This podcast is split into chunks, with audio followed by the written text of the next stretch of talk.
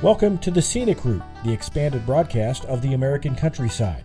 On this episode, we explore the story of Robert Asp, a junior high guidance counselor in Minnesota whose lifelong dream led him to build a massive Viking ship for a voyage to Norway. Here's Andrew McCrae with Marcus Krieger, who tells the story. Let's start with uh, you have a very large ship that's sitting in this building. Maybe you want to take us back to the the person that's going to build this and kind of why uh, he's going to build it.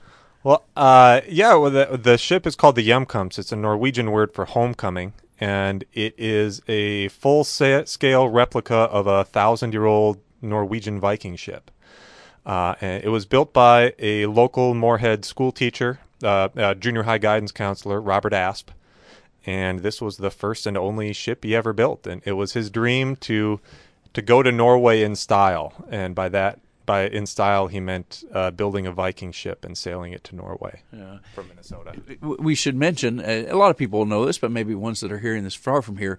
Uh, you have a lot of folks that trace their lineage back to Norway that live in this area. Yeah, uh, uh, Minnesota and North Dakota. These are the two most Norwegian states in America, and we're right on the border between the two. Uh, we just happened to be the open frontier land during the, the peak of Nor- Scandinavian immigration to to America, and uh, so uh, I, I, think it's interesting that uh, uh, in 1900, 86% of the population of where of where of Clay County were either immigrants or children of immigrants, and half of those people came from Norway how do you begin building a ship when you've never built one before?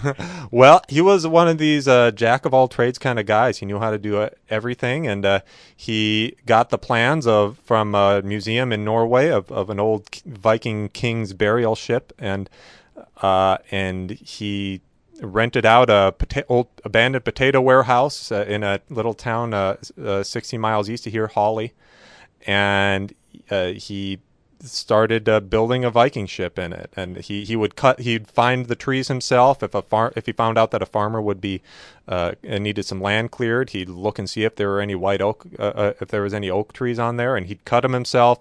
Uh, he and his friend uh, fixed up an old sawmill, and they milled it himself.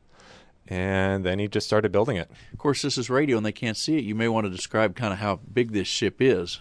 It's uh, 76 and a half feet long and it's about uh, 17 feet wide at the widest, and it's pro- the mast is probably about 60 feet tall. I haven't measured it, the mast.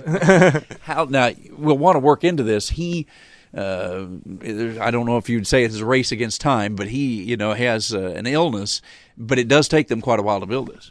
It took about eight years, uh, but from when he started to when he when the Hjemkomst was christened in 1980, uh, he was diagnosed with leukemia uh, while he was building it. So he, this finishing the ship was what he wanted was his dying wish, and he was his dying wish that this would go to Norway, and uh, he was able to complete the the ship himself, and he did was able to take to sail it on Lake Superior up in Duluth, but uh, he died before the actual voyage. But his his family they promised him that whatever he couldn't finish, they would finish it for him, and uh, and they kept their promise. Uh, uh, the crew of thirteen on the Hjemkomst and uh, voyage in 1982. Uh, the four of them were his children. He had three sons and a daughter. Yeah they sail this a long ways, don't they? Yeah, they sailed it from Duluth uh, through the Great Lakes to New York City and then across the ocean to Bergen, Norway. And took, took how long? 72 days from Duluth to Bergen, five weeks on the Atlantic. Now we'll get to a moment why they couldn't sail back, but did was it smooth sailing, supposed to, uh, so to speak, on the way over? Uh, not all the time. They they were they did have some nice weather, but uh, but uh, uh, there was this one storm about 500 miles off the coast of Canada, and it it came in, and there was a, the everybody thought they were going to sink, and there was a big uh, a big wave that came in, and they, they it cracked the hull of the ship. Uh, they're they're at the front of the ship, you'd see Igor the dragon.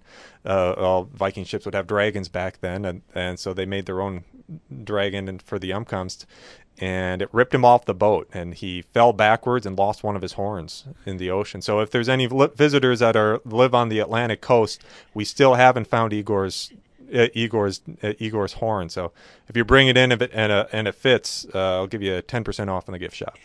you you have that ship. People can see it today. Oh yeah, yeah. Uh, this is uh, we're, we're just because we have a Viking ship, uh, the Hjemkomst, and bec- and we also have a, a full size replica of a medieval Norwegian church. That was another local man's retirement project. Um, uh, we have we're kind of a international destination for Scandinavian heritage. People interested in the Scandinavian experience in America, and you know, others. We're right on the Cana- we're close to the Canadian border, but we get more Norwegians here every year than we get Canadians. Thanks for listening to this edition of the Scenic Route. Remember, you can catch all of our daily broadcasts, find links to our Facebook and Twitter pages, and much more at AmericanCountryside.com.